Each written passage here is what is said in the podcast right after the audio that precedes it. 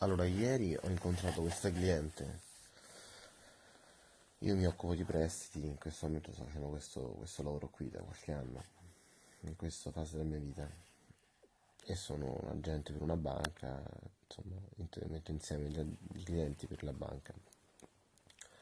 Vedo questa, questa cliente, una signora italiana pensionata, con eh, vestita, la vado a prendere perché non sapeva arrivare all'ufficio, sono a prenderla in macchina. Entra in macchina c'aveva una mascherina, come sai molti orientali che eh, visitano le città rom- italiane oppure in giro per il mondo hanno queste mascherine. Eh. In questo momento stavo, niente, si è interrotta la registrazione, parlavo di tante cose, da l'America, la Siria, l'indebitamento, il Big Pharma, la narrativa del mondo, come il mondo, il mondo esterno veramente ci racconta una favola, siamo noi a decidere, a decidere se volerci bere questa bugia, questa favola, o credere a tutto quello che ci dice il mondo esterno, o vederlo veramente come una, un racconto, un racconto e tutto quello che è il sistema fuori di noi eh, si regge su, su, delle cose che sono molto discutibili, su delle fondamenta che sono che spesso e volentieri non sono altro che bugie, dai farmaci, dalla politica, dalle tasse, alle tasse, um, al cibo che mangiamo, a quello che ci dice la rivista del settore di salute, mangia questo e ti fa bene, ma non mangiare più quello che ti fa male. Senza contare il discorso, le sigarette, la... quello sono proprio veleni che tu sai anche che sono veleni, cioè non si, non si discute.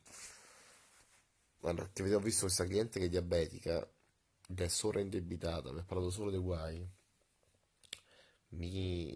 e mi ha, fatto, mi, ha fatto, mi ha fatto pensare questa cosa.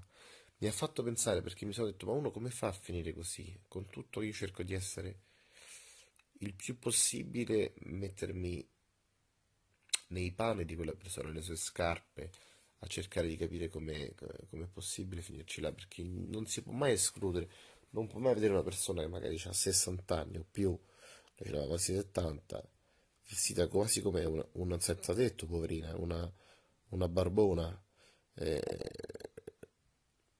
con stra indebitata, veramente non, non sa, anche con... Eh, come dire, non, a fare prestiti per pagare altri prestiti all'infinito.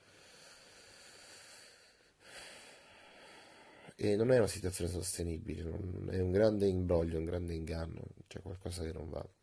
Però è anche vero che le persone si devono svegliare perché è vero pure che uno deve essere, si deve autovaccinare e non parlo di vaccini, quelli sono, sono molto contrario ma autovaccinare a tutto quello che ci racconta il mondo esterno. Non si può credere a tutto quello che ti dice i giornali e, e il mondo esterno in generale, tu devi creare la tua realtà.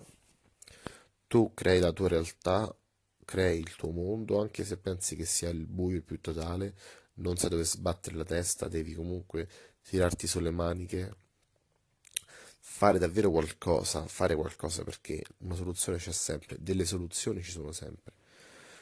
E ci sono dove tu non le, magari non le stai cercando, non le vedi. Ci sono dove non penseresti mai che possano nascondersi delle opportunità anche dentro dei fatti apparentemente sfortunati. C'è da impegnarsi, c'è da metterci il proprio impegno, il proprio sforzo, il proprio... Ehm,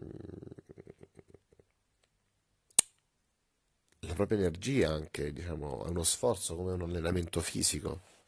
Devi fare l'ultima flessione, devi fare l'ultimo addominale, devi fare l'ultimo esercizio, anche quando sei stanco, anche quando eh, vorresti smettere, ma devi spingere il più possibile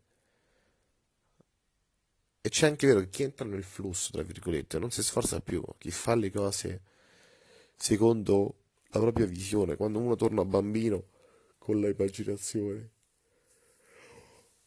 e si immagina di essere di essere il creatore della propria- del proprio mondo, con la propria fantasia. Tutto può cambiare.